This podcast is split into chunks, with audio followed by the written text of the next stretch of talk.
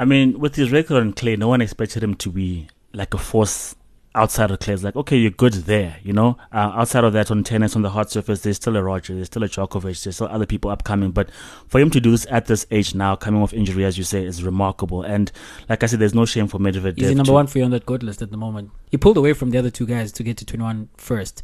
Kang me. I've been here many times before and I've never been defeated and still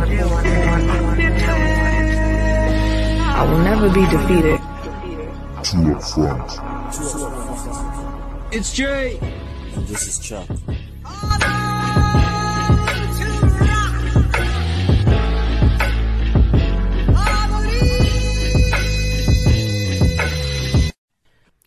What's up, everyone? This is Jay from the Two Up Front podcast, where we look at the weekend sporting action and other narratives around the sporting arena that may have gone under the radar. Back again with another episode for this week, doubling up. This is how we do. Chuck, do you miss Chicken Licken being like 30 bucks for what, six pieces? And three fries, dog. Bruh. And that was only 10 years ago, if I'm mistaken. Or was it 20, 15? I don't know, but it's still ridiculous that you can't get that for less than 50 What bucks you now. still get at Chicken Licken. elastic bands. elastic bands. Like whoever's whichever company produces elastic like those elastic bands, like Chicken Licken must be their biggest customer. elastic bands for wings, elastic bands for pops, elastic bands for family feast, elastic bands for your serviettes and your cutlery and your condiments. Bruh. That's Talk about holding things together. Wow. right there. What's up, guys? Uh, episode number two of the week. Um, let's get into uh, into into it. Starting off with the U.S. Open. So I Australian think Open. Australian Open. Thank you. Um, that's a couple of months ago. So I figured, Chiaguti, it was a bad time this weekend to be named Daniel or Danielle, um, because both those parties lost the finals. So Daniel, Danielle Collins lost the final. Daniel Medvedev, Medvedev lost the final to Ashleigh Barty and Rafael Nadal, respectively. Um, let's start off with the men's game, Jay. What do you make of the game and how it turned out? Because we was in the car and we were watching some of that score live, and then we got to see a bit of it in the end. I said to you, and I think it sticks uh, quite well. Look, if this nigga is wait, if if if this player is waiting um for number twenty one and two sets down, and he's gonna make a major comeback to win number twenty one, it's like the greatest win of all time, and that's exactly what happened. How did you see the game happening? It's just like Rafael Nadal, right? Isn't it? It's just like Rafael Nadal. And He's a king of I the had I, games. ha- I had money on Rafael Nadal winning a set, and I needed him to come through for a set. And at at the point where he was on his serve, down three two, down love forty, where you see Medvedev is jumping in the air, hitting that that that that backhand down the line. It it it looked like curtains, and you heard from the commentators he's got the hammer and the nail, and he's about to shut the coffin. But man, you know, someone asked me actually earlier, um, uh, wanting wanting to put money on on this match and which direction should they go. Rather, they asked me, should they put their money on Medvedev? And I was like, Medvedev should win, and he starts as the favorite. But the one thing I don't do, I don't put money against Rafael Nadal because I've said this to you, Chuck. There has not, in my experience of watching sport, there's never been a greater competitor when he is down, as I'm saying, 3 2 in the third, about to lose in straight sets, down love 40, if there is someone who can dig themselves out of that hole, there's someone who can come back from that in a Grand Slam final, it is Rafael Nadal. And on, on, on the side of Medvedev, I mean, I, I root for Roger Federer. I've rooted for Roger Federer like throughout his career. That's my favorite tennis player of all time. And the great rival is Nadal. So I did not want to see Nadal get to 21. Um, I would have preferred for Medvedev to to win that final, but I'm not not too sad that Medvedev lost because of some of his antics that we saw in the semifinal. We saw in the final again, somewhat justified in that in the semifinal, um, Tsitsipas was cheating, and he's that's happened before with him getting coaching from his dad from the stands. And then also in the final, the thing that he was complaining about was that the umpire was not controlling the crowd, and the crowd was so much against him um, You can never because because of those rants, but also because of he mentioned when he was two two two sets to love down and he came back to win. I think his quarterfinal match in the post match interview, he was asked what was going through his, his mind. And he, he decided to respond by saying that I thought to myself, what would Novak do? Exactly. You say that to that crowd, and this is after him saying as well that they are they are rude because of of, of them uh, screaming "Sue Sue" the Ronaldo celebration. So he it was him against that crowd, and to begin with, he was handling that quite well, you know. But yeah, man, Rafa turned on Rafael Nadal, and and and he brought it through. I think what I liked, um, see, when you're talking about the set where, where, where he turned it around and got a set back finally in the match Nadal, I think the fight back started in the second set. Um, he lost that at 6 7 eventually in the tiebreak, but that's when he had started to build the momentum into the third set, which he finally won. But but what I, what I, what I saw in contrast, if you look at uh, Nadal against Berrettini in the semis, Nadal breaks Berrettini's uh, service game in the first game of each set. And that- that already sets you on your way. We took him about to win this set unless something wrong happens if the guy breaks back. But with this one, going two sets down in the final, that puts you in a different space altogether. But the guy fought and fought and fought. And I mean, there is no better player, as you say, in terms of going to the deep waters. Nadal is, is, is the king of, of these classic matches. And what I liked about Nadal is, is, is, is the fight and the relentlessness because because Medvedev is exactly what he quoted in terms of "I will make you tired, I will make you fight for every point," just like Novak does, because he was he's, he plays from quite deep in the court, and that Yeah. gives him an extra second or two to return and place his shots far better. Um, but when you're playing against Nadal, who has no quit, um, because I think the, the the key to beating Medvedev, what I saw from Tsitsipas a bit was. Tsitsipas was very, very, very aggressive um, in terms of um, trying to force a point against Medvedev. He'd go to the he would go to the net quite often. He'd smash way harder than he needs to to try end the, the, the rallies quite quicker. But oh, Nadal, I think he timed timed his, his game very well because once you're in the third, fourth, and fifth fifth set, championship sets, if you could call them that, there is no one better. I think U- Medvedev hasn't done that long enough, not in these high pressure games like Nadal has done it, and I think then that told because we have to give it to Medvedev though he is a quality player That that is. that backhand. I mean, I, I heard a stat that he's he has more shots on his backhand in these long rallies over the course of the tournament than anyone else. I'm like, who favors their backhand? And it is quite it is really quite does. it's quite a weapon because you'd think that the backhand is the weaker side, and so you play towards that. But if he's returning then ferociously, what do you do? So it took maybe Nadal a bit of time to adjust, and he did that quite well. Um, he came on quite strong.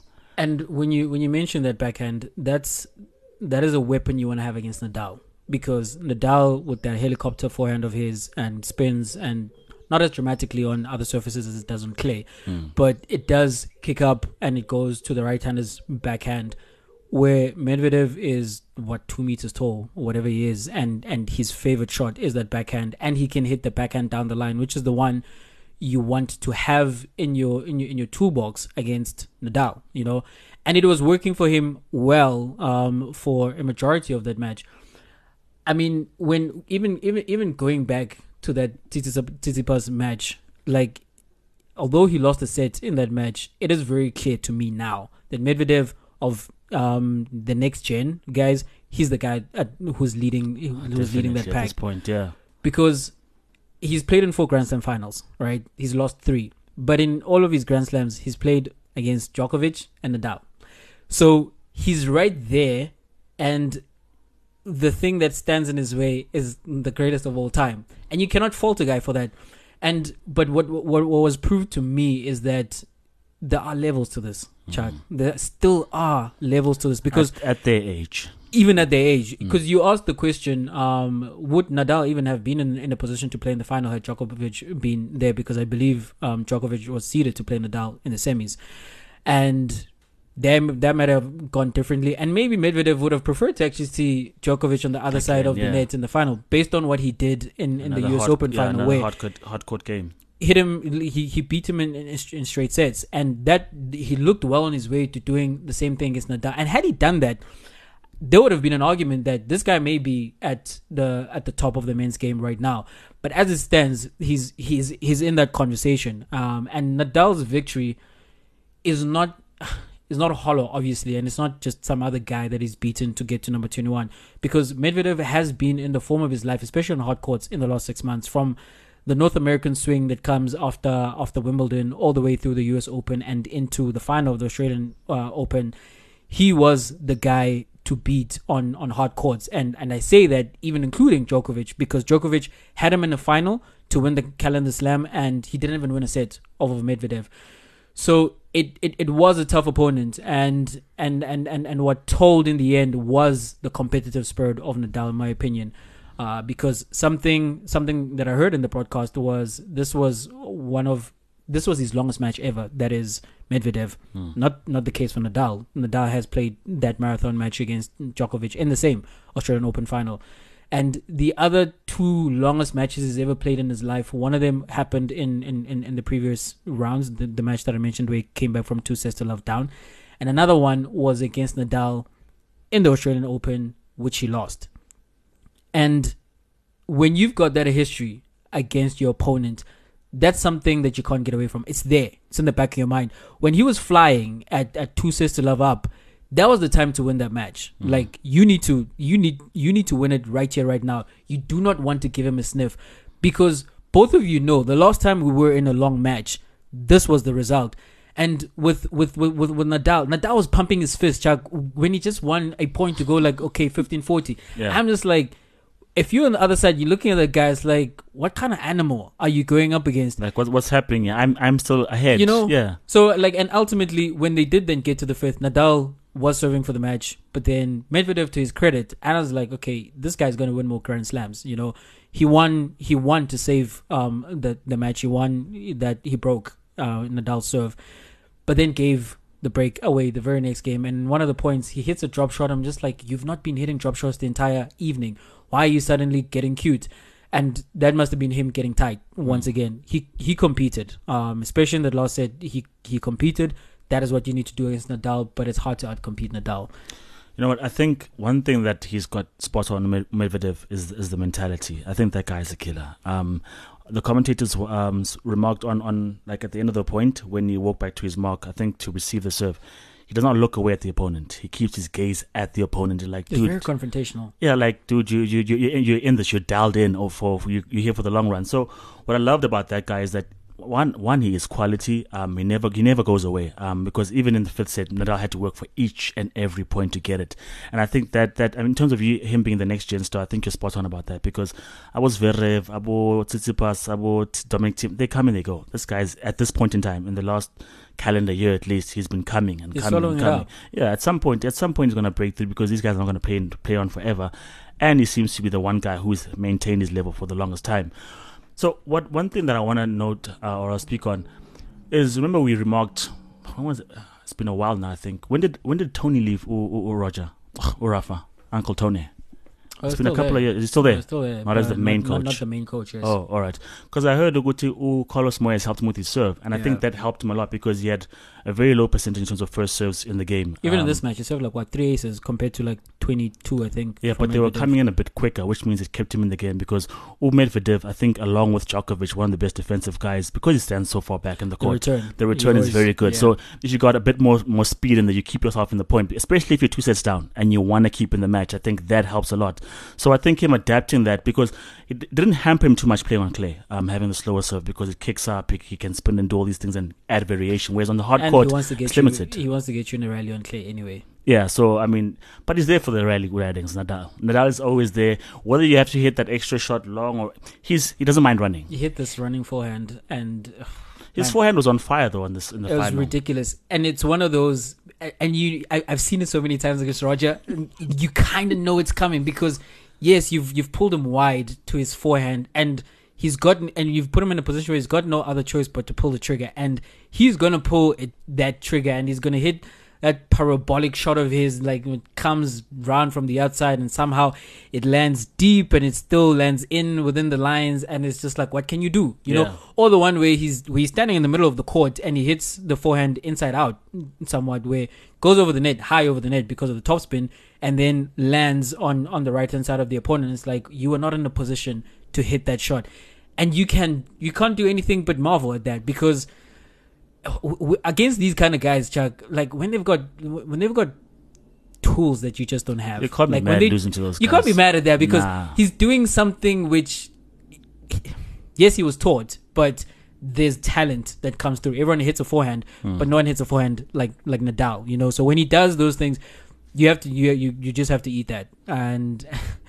and on a night where he's reminding everyone coming back from injury that Yeah. he's he's that guy. Like I mean, with his record on clay, no one expected him to be like a force outside of clay. It's like, okay, you're good there, you know? Uh, outside of that, on tennis, on the hard surface, there's still a Roger, there's still a Djokovic, there's still other people upcoming. But for him to do this at this age now, coming off injury, as you say, is remarkable. And like I said, there's no shame for Medvedev. he's number one for you on that gold list at the moment. He pulled away from the other two guys to get to 21 first.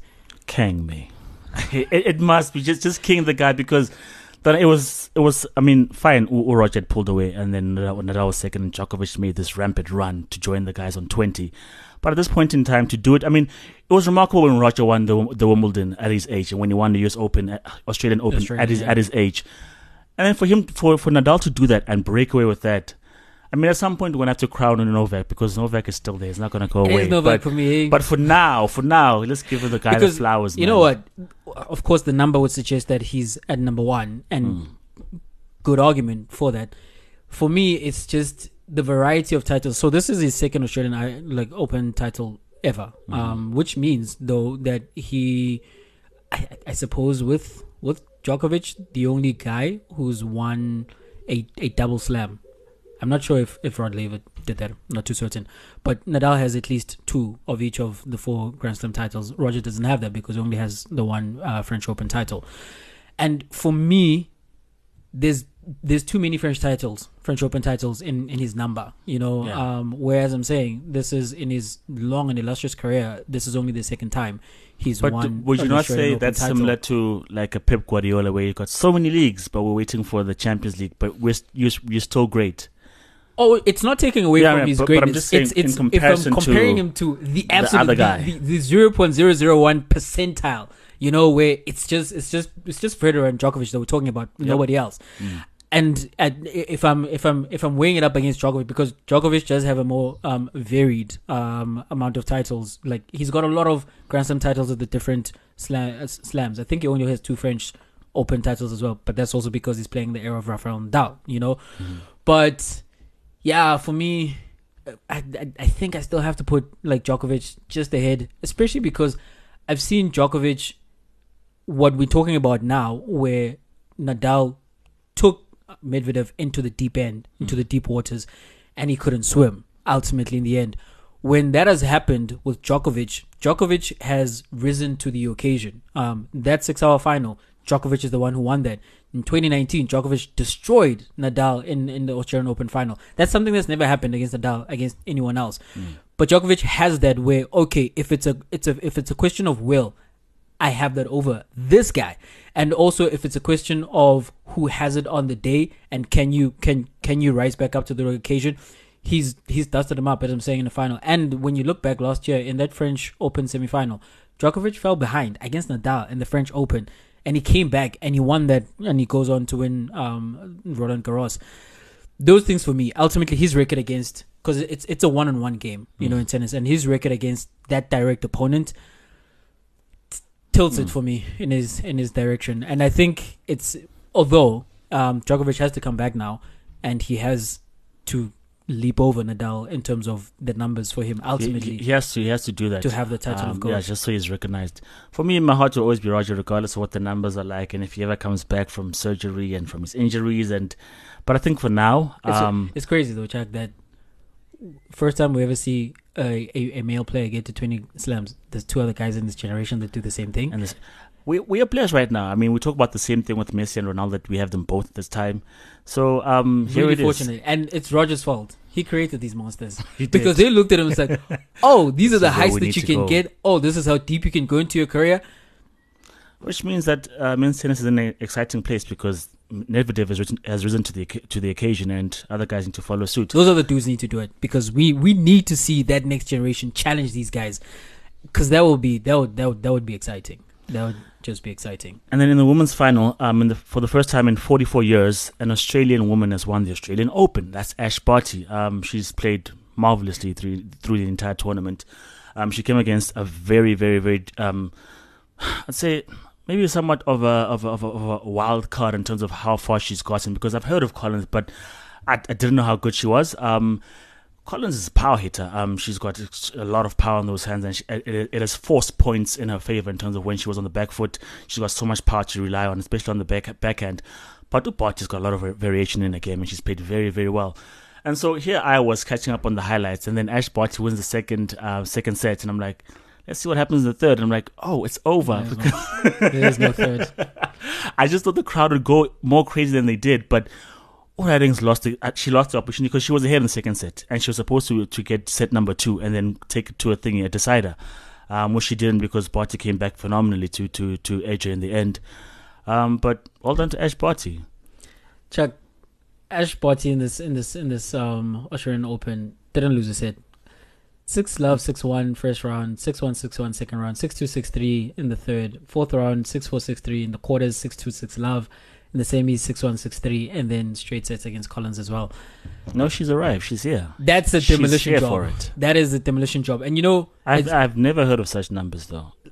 Serena has, does has, this. has, has Serena are- got yeah, run this- all the way. This is this, this is Serena stuff. Um, I think Justine Henin as well did it like in the in the French Open and in her heyday. So and in her home tournament where there's a reason no one has won in 44 years because pressure. there is the pressure, you Mm. know. And she plays in that final, and the opponent is one who just beat uh, Swiatek in the in the in the semifinals, and did so easily, which was to surprise to me because I think yeah. Swiatek is the next big thing in women's tennis, and she did it just swinging like it was like a power display of Boom, note, and so boom, she comes into that final, and no one really expected her to be there. So she's not got anything to lose. Whereas Mm. Barty is the world number one. She is carrying the hopes of the nation, as you say, first time in 44 years, and everyone is expectant. And she she blows her away in that in, in that first set, and then in the second set, um, she she she missed she missed a, a backhand volley to to lose to no to try to break back, and eventually in the second set she's down five one. You know, At that point, Collins is supposed to have that wrapped up. you would think so. 5-1, and but then, then the here match. comes Ashleigh Barty to say, not today. No, today what's going to happen is history is about to happen, 'Cause that means she must be broken twice, right? Yeah. At five one to to be on par. and she she came back because wow. and you know you know the thing with Barty, right? Barty's been number one for such a long time, and the thing that you were you were wondering is is she going to be the type of world number one like um Wozniacki who was number one on the on the rankings, but 500s, she never she never she she hadn't won a Grand Slam title, you know. And even though she was number one, you And then always she broke up with the golf and then got a title. and then she got a title. It's like just want to add that. re- yeah. relationships, you know, kind of Mm. knock you off course sometimes. because you knew, even though Wozniacki was number one, that Serena was the best player in the world. Like, Yeah. w- she wasn't playing all the tournaments, which is why her ranking wasn't at number one. But when she showed up at the Grand Slams, um, No if- you know what time it is. Barty has the slams now to go with the number one um, ranking. She is very much firmly the number one player in the world, and I like Barty, hey, because the women's game, for better words, is is is one dimensional. Like Yep. it is, it is a power game. It is just like these ladies back of the court and just swinging away. Whereas with Barty, she's got like she's got the drop shot, she's got the slice, um, she plays with so much variation, and she it's it's pinpoint accuracy, and her forehand is quite nice. And she, as I'm saying, she she's good with the volley. That's why it was a surprise when she missed that backhand volley to not be able to break, um, because that's something that she also has in the tool bag, and she's she's someone who's easy to root for. You know, even when she speaks, she, you get Homegrown. that sense that she's just a nice lady. You know, so. Yeah, man, it was it was very impressive. Like just getting away from oh, she's like a, this sweet person, and yeah, the romance the romance of her doing it in front of her home crowd, just on on the display she, she put forth in in the in the in the two weeks at the Australian, deserved, I think Collins earned. Collins could could be back in contention um in other tournaments because she's she's she's well built for the power game. Um, she's not like a, a She's twenty eight, Chuck. she's not as big as I would Davenport or Serena in terms of physical presence, but she's there for the power. And, and you know, sometimes when I'm watching the women's game, when when someone returns a slice back, and I'm like, how are you gonna feel when someone bombs it back to you? You know, but but but. I think Barty was, was, was smart enough with the variation to trip her up in terms of what she's expecting um, back from Barty, and I think she she she she almost she almost went all the way, but she made a game of it. I mean, five up, five one up against someone who just you lost a set to, who was dominant in the first game. Fine, it wasn't a six love, but she she was far and away ahead in terms of she was comfortable on her serve and she was putting you on. Uh, she was putting pressure on you on your serve. So for her to come back to five one and be in, in the pound seat for that set, I mean, mentally she didn't go away. I wouldn't say that. Barty was just greater, but I'd, I'd love to see Collins back again, Danielle Collins, and see what she does because, as we've noticed with the with the women's game, people come and they go. Sadly, um, Swiatek at least went to the semis again, so she's still there, consistent. Um, Barty is there, as you say, consistent, consistent again, not just with the ATP 500s, but in the Grand Slams as well. So.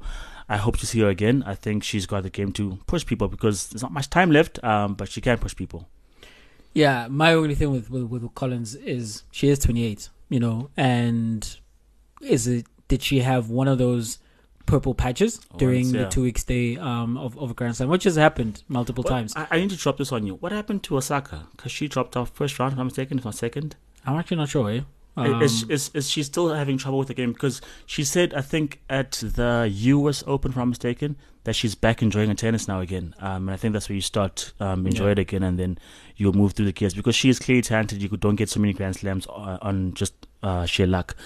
She she disappeared, and we don't know what's what's. I think we need her. to see her playing more tennis. Um, as we know what happened last year, with her dropping out of the French and then not playing Wimbledon nor the U.S. Open, um, Mm.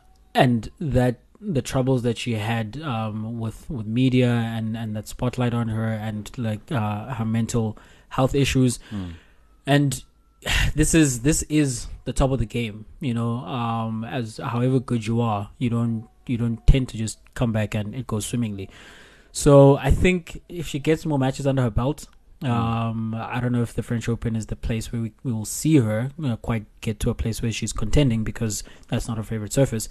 But may surprise us, you know. But I think a good run of matches under her belt, and we will see Naomi Osaka back to the very top because, as you say, she didn't win those slams based on luck. Um, she's really, really good. Um, so if she's enjoying her tennis and she's in a good place mentally and she does get some more match practice, we can expect to see her. Um, And I saw like on videos promoting her, her boyfriend's albums on, on camera. So oh yeah, yeah, Hey, like from a bird's writing on the writing on the Cordae, on the, yeah. on the camera. It's like that's dope, man. Um, and Cordae as well was I think was on the breakfast show and they asked him about uh his girl making more money. It's like that that's true. yeah, he, he makes way more money if than I the do. best in a game, then hey, you can't hate on that. Nah, you can't. All right, Chuck. Switching gears to to the recently closed um, transfer window.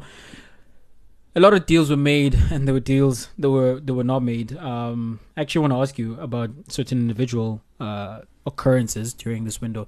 First and foremost, Eriksen is back in football. Um, back in the Premier League, was signed um, by Brentford. Your thoughts around that? I don't know. Um, I'd, I'd love to watch Eriksen play football again. It was a shame Muguti, um in the Serie A. They are hot. Or is it hot monitor rules that you can't play with with that uh, equipment because they don't want to take that risk. I think. Um, it's just good for me. He's playing for Brentford, and I don't know what the expectations are. Like, is one player enough to change to turn it around? I mean, the story is great in that he's playing football again at a very competitive level, which is the Premier League. But for Brentford as a side, I don't know. Maybe I'm thinking maybe the some of the bigger teams maybe missed a trick. Maybe a Wolves could have done with an addition like that. Maybe a Villa, but Villa Villa recently signed Coutinho. Yeah. Maybe they don't need that. But one of the teams looking to you know just go a step up could have that guy for um, sign him on loan initially, and then maybe have sign him on permanently for a year or two. There's still a decent um, uh, level of football in, in Eriksen. So my initial, um, or rather my conclusion on the deal is that it's, it's, it's great it's great for Brentford to have that name um, on their books. Um, what he can bring, I don't know. Um, in fact, I don't even know how you treat that case. Do you, do you just treat him like a regular footballer in terms of normal workload, run and train with anyone else, or do you manage his workload so that you can have him on on, on, on match days? I don't know, but generally speaking, you can't be mad, mad at Brentford for um, engineering that move. They got him, and good luck. Uh, that's all I can say, really. I mean, It's a great story. Yeah. like it is because we all saw the images at the Euros, you know, yeah, that was we all felt the feelings. Um, and he's back, and he's he's back playing football. But I am also concerned. You know, when Mm. you ask the question like, "What do they do with him?" That is the question. What what, what happens there? Where Serie A drew a line in this uh, like um in the sand that that we don't we don't even want to deal with those situations. And we've seen like Kun Aguero has retired recently Yeah. because of a, a, a heart defect, you know. And I am I am worried, and maybe there's nothing to worry about because obviously he has been given a green light by um, medical practitioners, his doctors, doctors who know way more than I do about um, Yeah. the conditions of hearts and who've actually worked with. Even if I was a doctor, and I'd, I'd be speculating whatever commentary I make because his doctors would know exactly what his medical condition is, and they have they they've given him the okay hmm. to get back into football. So that's a good sign, and Yeah. you would think he's also gotten the best treatment, you know. But you can't help but but but but think back to the fact that last time I saw this guy on a football pitch, this was happening, you know, Yep. and now he, as you say, he plays with a device in his heart to regulate his heartbeats. So you you're hoping modern medicine is is so far advanced that that doesn't even become an issue. He plays five games, and you're like, okay, we've we've got nothing to worry about here. And in terms of Brentford, um, and I think that's why he's actually joined Brentford because I don't I don't know if the other teams wanted to touch that. Yeah. Um, I don't know if like they felt comfortable. Maybe they felt like just how, like how I do. Like how how how, maybe how. Barca can sign Traore, who's basically done nothing like Eriksen. I think you- you'd get more from No Eriksen yeah. than uh, Traore. The technical player that Eriksen is, as you know. Yeah, so I mean, from set pieces, from general gameplay, running a game, he gives you way more than Traore. But as you said, only Brentford. I mean, wouldn't hear of any other rumors in terms of teams that looking uh, looking We to sign didn't. Eriksen. Yeah, it was not Brentford now, not before. Yeah, it was just. Okay, Inter's like, we're not going to handle this because of Serie rules, and no one else has said anything since then. And he's been practicing, and they could have signed Jack Wilshere while they were at it. just and just since they bring players in from the cold, but. I mean, ultimately, I think his personal story um, is is the shining part one. of this of this Uh, uh, it's, transfer. a, it's a great one. I mean, with Brentford being Brentford, this is not going to end with them winning a championship or anything. But you know what? Even if he, uh, whenever he retires, Mm. it's great to know that he's going to be doing it on his own terms. It would have been sad, as it has been sad for Kun, Yeah. um, if he was forced to retire. And man, it's good. It's good to have him back on our screens. You know, I think with Quinn was on some Messi's gone. There's no money in this club. Haswini. might as well. Let me just go fishing. May, may as well.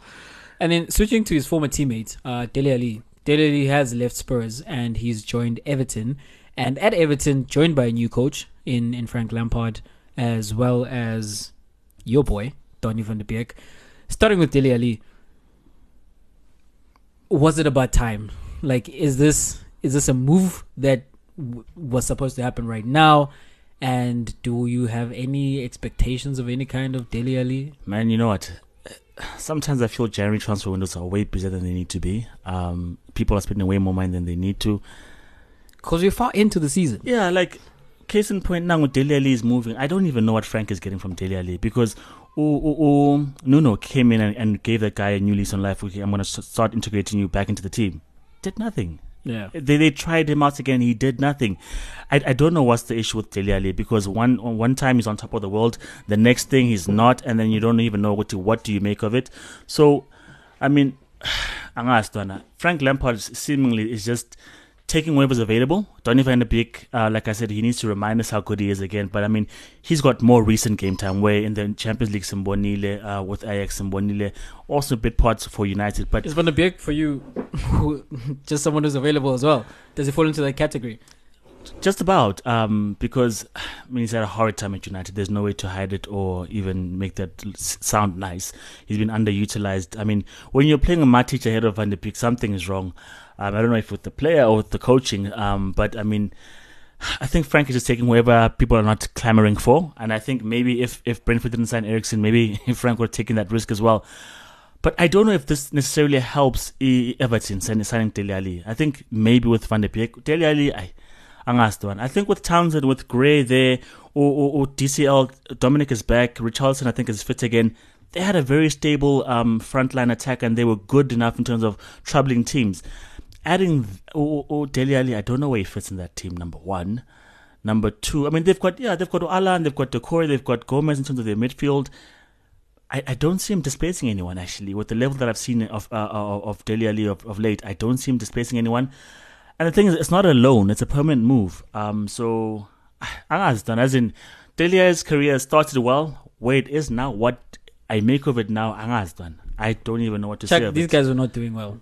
They were not doing well. Like I mean, I th- I think last 14 games they've only won once. Yeah, yeah, they were Arsenal. not. They were not. Nah, but yeah, if you if you look back at last season, right, and how they stormed to the top and whatever got last caught up. season is last season though. Yeah, but in terms of what what's happened then since then, there's Uwe Charlton has been injured. Dominic, Dominic has been injured as well. Gray has had uh, spurts here and there where he's been gold, same as Townsend. Or Doucouré has been injured here and there. Gomes as well. They haven't been able to fill that team consistently. And I think if you do that, then Everton fall back into the top half. I think by the end of the season. But you see, that's that that is the issue right there. Um, which is something um, was noting about about Arsenal that Arsenal need bodies because you cannot guarantee that guys are going to be healthy, especially in the Premier League. You know, especially when you've had a situation whereby, as you say, you've been riddled by injuries in this team like throughout. Um, and in, in, in midfield, if everyone is available, which is what was was happening last season, where when we thought they were top four contenders, it was because Rodri, like James was was was available, um, Gomes was available, Doucouré was available, and the all Allan was was there, and they you knew that those the four in the midfield, and when they're available, they beat Spurs at like away at Spurs, but then when someone falls out of form and then eventually leaves the club and then the other guys are not are not are, are not available for and forget they're not on form they're just not available. You can't you can't guarantee that they're gonna be there you know? So they did need guys. Um i don't know about Dele alli though uh, I've never known about Dele Alli though, as, as as as you know, I've never I've Yeah. never rated Dele Alli. Uh, not he- even in his pomp. N- not could call it even. that, yeah. um, I think he's just one of those guys because he's English. I mean, he he did burst onto the scene and and he was firing in that first season. Michael Uh, Richards yeah. burst on the scene. or not if if you wanna if you wanna like, listen to Ricky, And like this guy is he's still young. Actually, he's 25, I believe. So. There's, there's there's still a lot of runway in front of him Like, Jay, where he can he can mistaken, make noise. Seven years at Spurs. Uh, there's nothing that I can point to like this guy was great. He's had good games. At his best, he was at his best when he was 20, which means we have not seen, as described by other people, his best for like four years. You know, and I say by other people because eh, even at his best, when I watched him, I was like, ah, okay, he's a he's a football player and he's a Premier League level player. But um, when he was being touted, maybe as like the next big thing in English football, and it's like, nah, man, not this dude although at Everton is the place to go because as I'm saying, um, they are in desperate need of, of, of help, and I think Van de Beek as well uh, is is should help them. You know, he should give them something that they're not getting from the other the other midfielders, uh, especially with Gomes not being available for the the better part of the season. Do you think, um, because Frank is also a new addition to Everton, do you think this is his level of club, and do you think he's got enough um, resources to make something uh, decent in this campaign? We're gonna find out, aren't we? Mm. Um, although you know, because Frank was coaching Chelsea um, and how it ended, there was the idea that maybe Frank Lampard is not that good of a coach. I don't know why he got. Well, I know why he got the Chelsea job. That was just pure nepotism because he's an old boy. Because what he what he did at Derby, I Mhm. believe, wasn't anything to make you go, okay, that guy should be Now the next. Rooney's about Chelsea to trump coach. him and, and, and survive relegation after And according to him, administration do the and points. greatest thing in his in his whole career. Actually, Rooney's got his hands full there. What that At club, because Derby with, with in the first game of the season, facing. they had, I think they were understaffed, didn't have enough players to Yeah. actually, they didn't have a centre back. No, docked what twenty one points and trying to survive and with still somewhere in the running. twenty one. Yeah, man, that that grizzly old man, like, can I say that because he looks like a grizzly old man, is, is It's doing the, wonders. It's the stress of managing Derby. it really is. But wow. and I and he was he was he was called in for an interview by Everton, Mm-hmm. and he says he turned it down. He says he knows he's good enough to be a coach in the Premier League, but now and Rooney's that dude. Hey, like, because when I read that quote, Chuck, I was just like, Rooney is looking at his career and say, okay, here's, here's an opportunity for him to move up in his career. One, he's he's he's got enough self confidence to say that this is going to happen for him eventually, if not here. And he's the one who's turning it down for the simple fact that he's got a project going on, and they've, as you say, suffered as much as they have, and he wants to see it through. Ah, Wayne Rooney, man, that's that's that's Wayne Rooney being Wayne Rooney, but back to Everton and, and, and Frank. Um, I th- I think Frank is going to be good for Everton. I think so because he did qualify Chelsea for the Champions League with that transfer ban, bringing on those younger players into the squad. Um, yeah, it didn't quite work out when they got him all those signings, but we've we've seen Tuchel um, struggle also As now with those signings of, Mm. of recent. But when we when you look at the overall job that he did at Chelsea, I think you'd want to say that it was a good job. It was a you good know, job, yeah, especially in his full season. Even when he was fired, Jay, he was only about six points off at worst. and they touched the top of the league um, at some point. So yeah, man, I I think I, th- I think Frank will, and also he can't do much worse than like what we where Benitez. they've they, they've fallen to the levels into which they've fallen. Yeah, one win since September. Benitez was just doing something else eh? here. So Van de Beek is gone, as we say, he's at Everton, and he's one less person at Manchester United. Martial gone at Manchester United. We've seen what's happened with Greenwood of late. Another one Yeah. gone from Manchester United. Where are where's your team right now? Having not made any moves. Um, I think they're still in a decent space because um, Greenwood was a starter, and if we remove, for instance, Greenwood, there's Sancho available, there's Rashford available. We still have Okavani, we still have midfield options. Um, so I think we're not we're not too badly hurt by the departures. I think um, people start getting game time because there aren't there are less options now. No Martial, no Van de Beek, no um, Greenwood.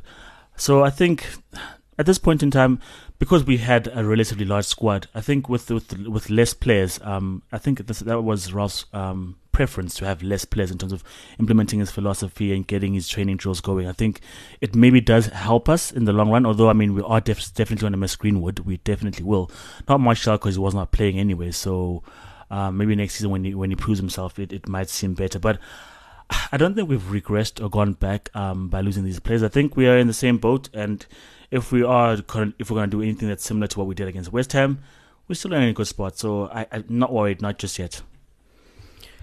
Yeah, I think what you mentioned in terms of um, you guys are already deep, uh, and we're, we're we're talking about the fact that Mata hasn't played. Like when last did you see Mata? And you guys are even sharing sharing starting spots, giving Jones a run in the team, Hey, and also made the decision to not uh, part ways with Jesse Lingard again. Newcastle wanted him. West Ham wanted him in the summer. Like no, sometimes the, the big the big guys just don't play fair. I mean, or, or Romero, I think in coming to this season, he wasn't allowed to go. Um, I think when he wanted to, I think in the previous January window, and he didn't play at all. Um, and eventually left, and I don't think it was amicable when he how he left. Lingard gets loaned out to West Ham. He plays well, and now there's a chance for him to play. Having brought saying, "Oh, if there's place for you, you're gonna play," and he just comes in for Leo five minutes, Leo ten minutes. I think that's just not dealing well with the boy, and you could have gotten some money. But anyway, And I don't understand because now they're gonna lose Lingard for for free. Uh, uh, I want to say I don't understand, but if your pockets are that deep, you make these kind of decisions because in in most other situations, you would think to yourself that well, especially after his stint with West Ham last season and the form that he was in, now his his his his uh, stock is very high, and this is when you want to sell him. You know, um, make make make hay while the sun is shining on on on his form and his career at that point. And then uh, Ole said he's got plans for Lingard, and we did not see those plans come to fruition. Rangnick now also same thing I says think- he's got play there- there- plans for Lingard. There's there's there there's notes that are passed on from manager to manager, like don't touch Lingard, don't play Van, de Beek because it doesn't make sense. Even when we're struggling, Jay, even when we're struggling in games against Abu Watford, against Newcastle, against Norwich, there isn't that idea with well, you know what, the, the starting eleven has failed. Let's play Van de Beek, let's play Lingard. It never happens. So I think those guys don't have a future at United. I, I really don't think so, unless something miraculous happens. But as far as in terms of what we've seen, in terms of when they've gotten a chance to, when we when we're leading in games and we're comfortable, they don't come on. When we need um, major changes to try to turn the game in our favor, they don't come on. So I don't think they've got a future at that club. So let's see. Maybe Lingard plays because we are a couple of players less, um, but I don't see it happening. Someone whose future has been cut short um, at their previous club now is Aubameyang. Um, Aubameyang's career has ended at Arsenal. Like, Just like that. and in the most soap opera way that he apparently was in Barcelona of his own volition. Uh, he What just holiday? happened to be in Barcelona, which happens to be also the city that the, the of the team that eventually joined and. He's now at Barcelona, 18 month loan. Um, there's 18 months. There was 18 months uh, remaining on his contract with Arsenal. Um, so effectively, it's a free transfer, and I believe he's taken a pay cut from seven million pounds, uh, so or euros, whichever, a year to two million. Um, and now he's a Barcelona player. was a time.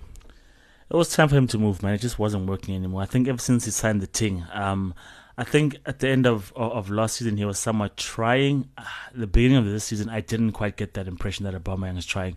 I think, and, and and and you know when you're in a team and things work well without you in the team, um, that that is a sign. Um, and with also disciplinary issues, I think Arteta had had had, had, enough with uh, Aubameyang because he's saying things like, as a captain, you shouldn't be acting like this and this and this. And you know, Arteta speaks his mind when people cross a particular line. So I think it just wasn't working out. It was going to be hard to ingratiate him back into the team and get him running again because it was somewhat settled to want to play with Lacazette, want to play with Nketiah and not use Aubameyang. So it was about time, but it's troubling on the other end. After Adama Traore, then Aubameyang again. I don't know. Adama Young, boy. I, I don't know what's going to happen the there. front two, the front two of Aubameyang. They, they they now have Middlesbrough, bro, which was a Braithwaite and Traore back together there, and then they've got Aubameyang you know what? Xavi knows what he's doing and he'll explain I mean, it to us after a while, but I, mean, I don't see it. It is an upgrade on the young.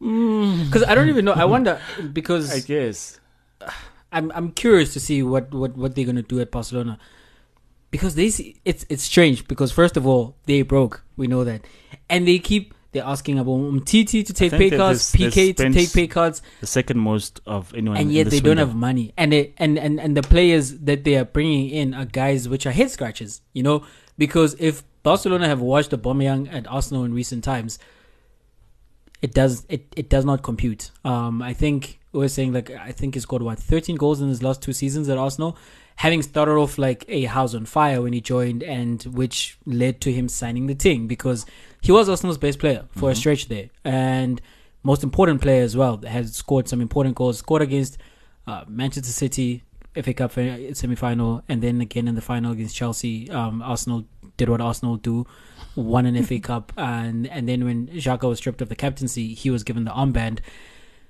and then he goes and he he he violates team rules having, that have been set up by Arteta, which you would think everyone um has bought into, which maybe he didn't buy into.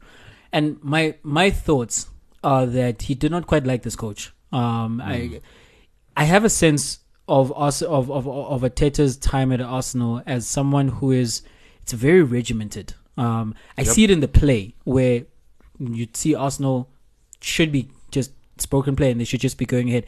And you see them getting back into a formation and, and, and it feels as if in their heads they can hear the coach's voice that, well, you always need to be in these positions. And also when he speaks and, and he speaks about discipline as well and about how um, he, doesn't want guys who don't want to be there and how they've just been shipping guys all over. 194 million pounds worth of signings have all gone for free. The likes of Ozil, of Aubameyang, um, Kolasinac, and the likes. And the coach is on board with that, you know. And I think also with the age factor, where uh, he's not that much older than Aubameyang, because mm. Aubameyang did get into trouble for violating team rules, and then he goes and he does it again for what we think I think to go have a tattoo, and at that point, Chuck, you think to yourself, I mean, as as as wild and carefree as you might think Aubameyang is, that is that is premeditated. You know, he knows what the consequences of that are going to be. And he was done. Mm. He hmm. was he he was done playing for Arteta, but also he was done because of his form. Where and I think you know he checked out, and I think the coach as well didn't want him there anymore. So it made sense for everyone to go their separate ways. I think now it somewhat makes sense how he was called up for the Gabon squad. It wasn't okay. He was having his health checked somewhere in London, and uh, Arteta confirmed that he's somewhere left. He's somewhere, somewhere yeah. He's not with the team, and he's not back in the team. Yeah, and then now he's gone to Spain for holiday. But then it turns and out he's signing a contract with the team because he, he, must have left the Afcon to to to uh, make, rather fix his future and make sure he gets a decent contract or rather speak to his agent, whatever he did. But that holiday trip turned out to be a footballing decision that's benefited him. But ah, I don't know, man. One thing I'm so sure of is that it was time for him to to leave Arsenal. Yeah. That, that's definitely true. But in terms of where he's landed up now and what he can offer, I don't know. You know, as an Arsenal fan, Nechak, um, it is sad to see how these careers are ending. Um, and I don't like it mm. because – if you are someone who Arsenal are courting to come to the club and you see how they've treated the the the the, the players and players speak You know, and and these things go around. You see, you and I see it, I, and I these guys speak amongst themselves as well. Adebayor saying to Arsenal do this thing to yeah, Aubameyang. it's typical. Yeah, Yeah, he typical. was saying Mm. that this is this is what Arsenal do, and this is something that's that that's gonna go around Europe, and you're gonna think to yourself, I don't want to go there. You Mm. know, I've seen they love you and they love you, but when they are done with you, they just kick you to the curb. Um, they let you sit in, in stands with an umbrella and let you pay for, for the mascot salary. so I don't I don't like um the feeling that is Mm. that, that is around and, and, and the idea and the narratives that are developing around how Arsenal treat their players. And I also do, I also don't like the business and the lack of business that Arsenal are doing. Uh, Mm. There's a lot of hairs that need to roll. Um, Edu, first of all, um, as I said, because if your job is to to sign sign players, um, extend contracts, and um, to be dealing in the in, in, in the transfer market, and you're not doing any of those things, literally that's your whole job.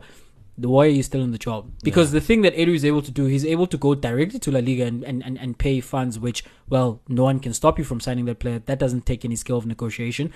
Also, he's able to like cancel guys' contracts or pay them out and ask them to leave to leave as a result. And that doesn't take much skill, but like, are you willing to put money on the table? And he's not talking to anyone. As I like, as I said to you, Newcastle have signed Chris Wood for what twenty million, and Arsenal can't get anything for guys like Aubameyang, for guys like Uzo, and I think Pepe was the record signing. Also, his contract is not too far from running down, and he's also maybe going to leave for free. Whereas Ndombele is back at Lyon for what we believe is You guys, 50, could, you 60 guys could have euros. benefited from getting a Todd Cantwell. He's gone to Bournemouth. he's gone to Bournemouth. Um, oh, although if he wasn't cutting it at Norwich, I wouldn't have wanted to see him at Arsenal. You don't think so? You don't think he was cutting it at Norwich? Well, he's he stepped down. He stepped down a division to the Championship I- Jack at I- Norwich. I can't make sense of that move either. But I mean, I, I saw Cantwell against United when they were all over. So like, this guy is an offensive powerhouse, but for this game, he's doing what needs to be done, and he's not. He's not your Gallagher. Gallagher is Next level. levels. Yeah, but I, I think has gone to pro. in terms of in terms of um when when you don't have your your We might as well party put available, Wilshere. you don't want to have on. Chuck. We're rooting for Wilshere, but but I, I- think I rated him. I think your options outside of Upati, if it's just Xhaka and Al- Nani, I would have put a Todd See, that's the thing. there. I don't know what I don't know because the transfer window is closed now. Up top is is is is a combination of Nketiah, who's running down his contract, and Lacazette, who's also leaving on a free in the summer, and Martinelli is not a striker. Uh, he's he's good where he's playing, and that's his base position. And tried the conversion, hasn't worked. Balogun is out on loan, and he's out on loan because he wasn't quite ready to take the step up. So look around. It's like, what is the what's the plan there? Heads need to roll, Chad. Yep. Heads need to roll. And if Kroenke could figure it out with the LA Rams over in the NFL who are in the Super Bowl like now, I don't know whoever's running the LA Rams, bring them to come run uh, the Arsenal. Although I think it's a different um, organization altogether. It's easier to do it there, uh, whereas at Arsenal, a, as I'm saying, it's a different case. But yeah, man, um, it, it's not looking very good uh, for Arsenal. And with, with regards to Aubameyang, um, before we, we close this out, his teammates hmm now at Barcelona, which he may have not thought would have been his teammates. Dembele, according to Laporta, um, the president of Barcelona, they had a, they had two deals Oh, on the table for him. Him and his agent turned turned them down, and he says they believe that um, he's he's got a deal in place with I think an English team for the summer to li- to leave for free. So now he's at Barcelona and they don't want him, and they were ready to give him a move, and it's like, nah, I don't want to um, lend you guys any money for me. You're gonna keep paying me, and I'm gonna remain here. So what do they do with him for the rest of the season? I think just freeze him out, man. Just like they do with Rabiot at PSG, because But they're paying him, Chuck. yeah, yeah, PSG, have, okay, I perhaps I don't have money to play. no, oh, or maybe they do. They are signing a Butcher. Yeah, so I saw actually, um, but angazi tsana because Dembele's had a nightmarish time at Barca. I don't know why he'd want to stay. Um, maybe to stick it to them because he's unhappy. But I, I log- logically, he needs to start afresh somewhere else um, and move. And I don't know why he didn't take this opportunity because the sooner the better, I believe, for this man. Um, but I'm gonna understand, especially if the, cl- the, the, the, the, the, the club president has said this, and Xavi has said this on numerous occasions. With this guy should leave. If he doesn't want to sign, he should leave this window. Like and somehow is, the guy everyone is out and loud about it. That Yeah. they don't want him anymore. They're not hiding it. It's not behind closed doors. They're saying it to him. They're saying it to the public. With the guy, Vi, but he refuses. So, I mean, usually when when clubs have, I mean, Diego Costa and Oconte, when that situation ended up, Diego Costa wasn't playing, and we know how that happy, how that played out. So, if if it's clear that they don't want you, you're not going to play, um, even though they're paying you. Um, but it's, it's it's a mess. It's a mess. Boss have got themselves into too many too many of these situations, and that's why they are where they It's are. like, don't you learn? You know, you know the thing. The only thing that I can think was the reason behind Dembele making this decision is the fact that he ends up going to one of those two clubs which um, had put money on the table to sign him. Except for the fact that if he goes now on a free, uh, him and his agent can negotiate that that transfer fee since he's on a free now. That transfer fee can be converted to a signing on bonus or his his own wages.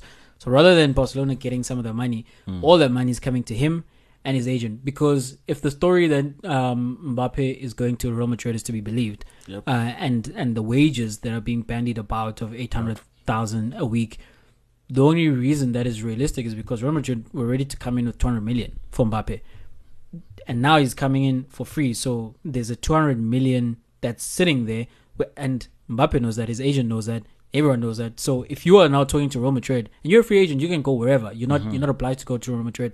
It's like okay, if you guys are going to be paying me four hundred, tack on 400 more on top of that. It doesn't quite get up to the 200 million. I'm still saving you some money because you're not having to part ways with all that money. And so I think something similar. And I think this is what these players are doing now. That, well, if you can manage to go for free, you know that there was a a, tra- a, budget for your transfer at the other on the other side. And when you negotiate, it's like, okay, let's look at that mm. amount, you know, and how much of that can be redirected towards my coffers. And and if that's the case, that's smart of Dembele. Um, he's he's earned all that money at Barcelona. He's robbed Barcelona. It's smart, yeah, fortunately, because How many he's been injured the people want to take that risk with Dembele? Because I mean, you can be a free agent and, and get your money, but if, that's if you're high on the demands list. How I don't high know where is he he? ends up. Like because even the report of the two Premier League teams, I I don't know who. I, I heard a rumor of Chelsea, but uh, as if Chelsea want to add more players who are not really. You must you must be in a position like where you don't need him to perform at his absolute best. You don't need him where it's a matter of if it pans out, you you are you are just overpowered, you know. And if it doesn't, this is something you're expecting, and you are not dependent on him. And there's not too many clubs outside of Manchester City that I can think of who can just take on um, that that injury history and, and, and the wages that come with him to say, well, stay on the treatment table. You know, Newcastle are another like uh, uh, another team I can think about who they can take him on because they've got the money. Um, they're not gonna feel it. It's got nothing to lose there. So yeah, Because I mean, if the the Premier League is fast and more physical as it's been described, it's not the place Dembele wants to go off the back of that injury record at Barcelona to just test his body again to the to the limit. Man, I heard. Arsenal being mentioned. I was like, I lived through Abou Diaby. I, don't want We that. don't need you that. know? And, and and and there is no, there's nothing, Chuck, that says he's suddenly going to be healthy. Literally, there's nothing in the four years, whatever, however long he's been at Barcelona, that says to you, oh no, you know what? Maybe if he's with us, we've got what better medicine, we've got better treatments available to us. It's a risk. Because even when he's played for Barcelona this season, his, his form has been patchy. You have a good move and then does something stifling, and you don't really understand what to. Why are you puzzling right And now? then he's so, injured before he really finds his form. so I, Angaz, We'll see. That's we'll, interesting we'll one. just see. Um, think that's it for us for, for, for, for this episode of Tour Front. Um, you can follow us on, on, on social media. We are Two Upfront. The two is now in words, not in numbers anymore. We are at Two Upfront Podcast on Twitter, Two Upfront Podcast on on uh, Pod. Sorry, on Instagram as well. I am J underscore Zulu. Chuck is at Chuck Two Up, and you can give us a follow to interact with us. We love hearing from you guys, and Chuck will let you know what we'd like to engage with you this week. All right, guys. Um, let us know what you make of the Australian Open, both men's and women's finals. Are you ready to crown Uno U Nadal as the king of the men's game, or is that reserved for the likes of Djokovic, the likes of U Roger Federer? What do you make of uh, Daniil Medvedev's display? Also, Ashleigh Barty makes history as the first uh, female, female or rather Australian to win the U.S. Open on home soil. What do you make of those exploits? And then lastly, transfer season has concluded. What transfers caught your eye? And if you could sum it up in one emoji, How do you describe the Dembele move, or rather the lack thereof? This is Chuck, and I'm out. Stealing money from Pascal.